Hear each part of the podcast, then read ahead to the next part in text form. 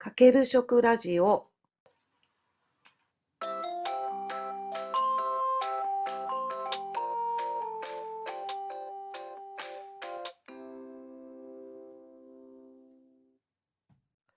皆さんこんにちは。大阪ホームクッキングの磯部ゆかです。このポッドキャストは30年間大学で食べ物に関する研究と教育に携わってきた元大学教授が食に関するさまざまな話題を一般の方に分かりやすく紹介するラジオ番組です。9月にスペインとフランスに行ってきました。それぞれの地域の食について情報を入手してきましたので、写真で示しながら紹介します。今回はスペインのグラナダの食についてです。グラナダ空港に午後1時に到着して、ホテル近くのバルに友人とランチに出かけたのは2時ぐらいになりました。日本の感覚だとかなり遅くなったなと思ったのですが、スペインではこれぐらいの時間からランチを食べることが一般的なのだそうです。ちなみに働いている人は2時ごろ仕事を一旦中断して家に帰って食べることが多いとのことです。朝食はパンとコーヒーぐらいで簡単に済ませるので、途中お腹が空くため、12時前に一旦軽食をとります。学校での昼食はどうしているのかと友人に聞くと、小学校に給食はなく、家から持ってきた軽食を休み時間に食べるそうです。子どもたちは遊ぶ時間を確保するために短時間で食べてしまうので、食育的には問題があるなぁと話していました。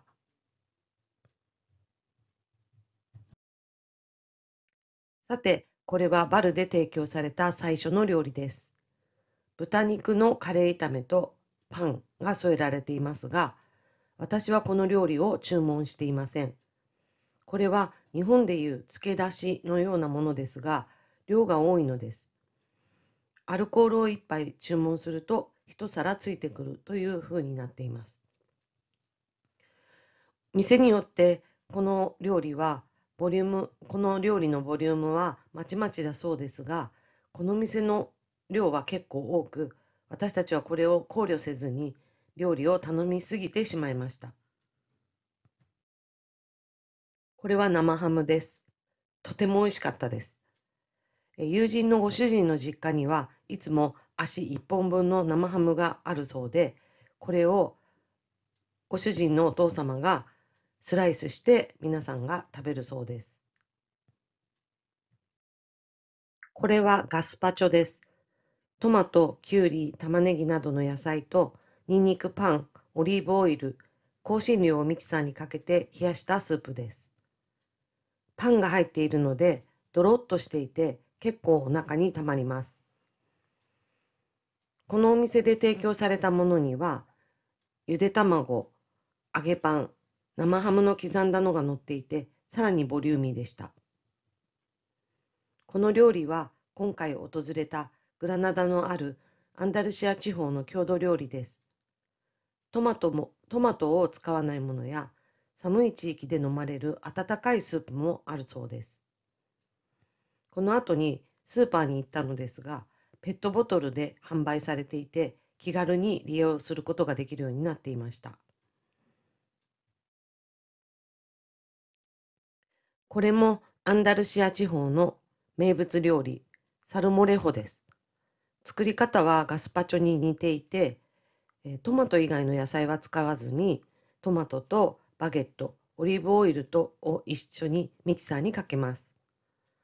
スープとして飲むこともあるようですがこのお店の料理はカリッと焼いたバゲットに乗せて食べるようになっていました。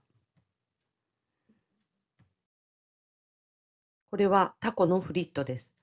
タコがめちゃくちゃ柔らかくて感動しました。今回グラナダで食べた料理の中でベスト3に入ります。スペインではタコをよく食べるようです。付け合わせは茹でたじゃがいもとニンニク入りのマヨネーズ、アリオリソースが添えられていました。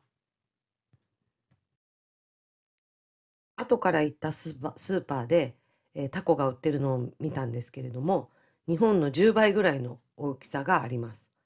これをあのぶつ切りにして揚げたものが先ほどのお料理です。これはタラのソテーです。まずこの身の分厚さに驚きました。日本でこの厚さの切り身に出会うことはまずないと思います。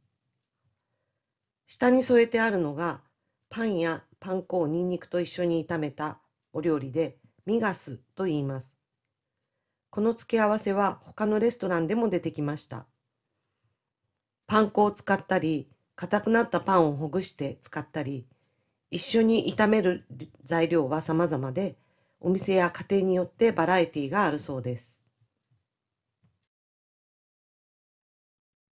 これはタラではないんですけれども、スーパーで見かけた魚売り場の写真です。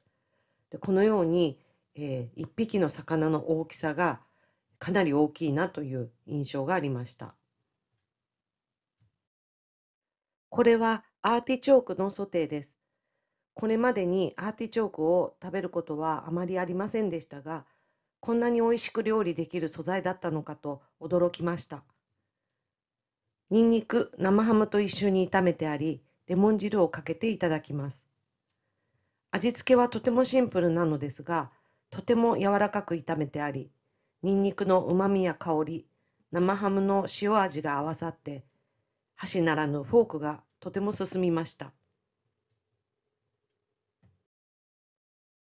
生のアーティチョークはとても硬いので、柔らかく仕上げるためにはしっかり茹でて、しっかり炒めるのだと思います。スーパーには茹でたアーティチョークが瓶詰めで売られていました。こちらではよく使われる食材なのだということですね。これはそら豆の炒め物です。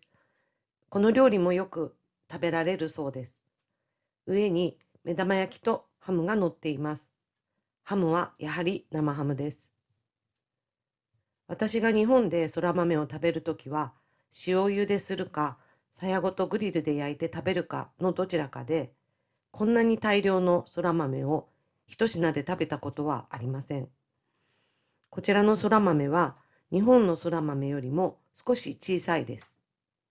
よく取れるそうで、缶詰や瓶詰も売られています。この料理もかなり気に入ったので作ってみたいのですが、こんなに大量のそら豆を使うとなると、ちょっと躊躇してしまいます。これがスーパーに売られていたそら豆の瓶詰めです。これはスペインでよく食べられるサラダですが、ロシアンサラダという名前が付けられています。もともとがロシアで考えられたサラダだったからというのが由来のようです。マヨネーズたっぷりのポテトサラダで、マヨネーズはもちろんオリーブオイルで作られています。これには中にエビが入っていて上には卵とツナが乗っていました。この料理にはバリエーションがあるようで中に入れる食材も様々です。この料理が入っている食器この紺色の縁取りのある食器はグラナダ焼きという陶器です。この写真の食器はシンプルですがお店ではとても可愛い絵柄の食器が売られていました。マグカップが欲しかったのですが、重たいので諦めました。最後にカフェでの朝食とデザートを紹介します。グラナダのサンタフェで有名なカーサ・イスラというカフェに行きました。もともとは1897年創業の老舗スイーツ店です。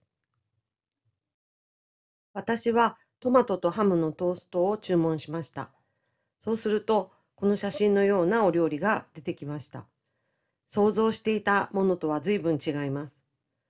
トマトはすりおろしてオリーブオイルが混ぜてあって、これがパンの上に乗せてあります。その上に乗っているハムはやはり生ハムです。この料理にもえオリーブオイルがついてきていて、本当にスペインはオリーブオイルの消費量が多い国なのだなと思いました。これはグラナダに向かう飛行機の窓から見た景色です。剣山のように見えるこの点々は何なのだろうと思ったのですが、等間隔にオリーブを植えている畑でした。スペインはオリーブの生産量が世界一位で、グラナダでも質の良いオリーブが作られています。これはカーサイスラで提供されているピオノノという伝統菓子です。19世紀のローマ教皇ピオ9世の即位記念として作られたスイーツです。円筒形でややぽっちゃりとした外観に上に甘いクリームが重ねて焼いてあります。この茶色い部分は王冠を表現しているそうです。いろんなお店で売っていますが、イスラが本家本元です。グラナダ空港にはお土産用の自動販売機もありました。とても甘いお菓子です。これはカフェコンレチェというミルク入りのコーヒーです。エスプレッソと牛乳を1対1で混ぜます。左はアルファンブラ宮殿内のカフェで飲んだコーヒーで、ガラスのコップで熱いコーヒーが提供されました。右はイスラで飲んだコーヒーです。私がよく日本で飲んでいるレギュラーコーヒーのようなものはスペインではあまり飲まれていないようでした。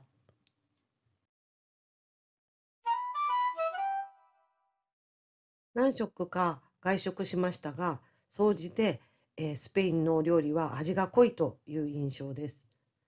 一口目はインパクトがあって美味しいんですが、食べ進めていくとご飯が欲しくなります。ワインやビールをよく飲む国なので、アルコールが進むようになっているのかなと思いました。今日はこれで終わりです。最後までお聞きいただきありがとうございました。次回に続きます。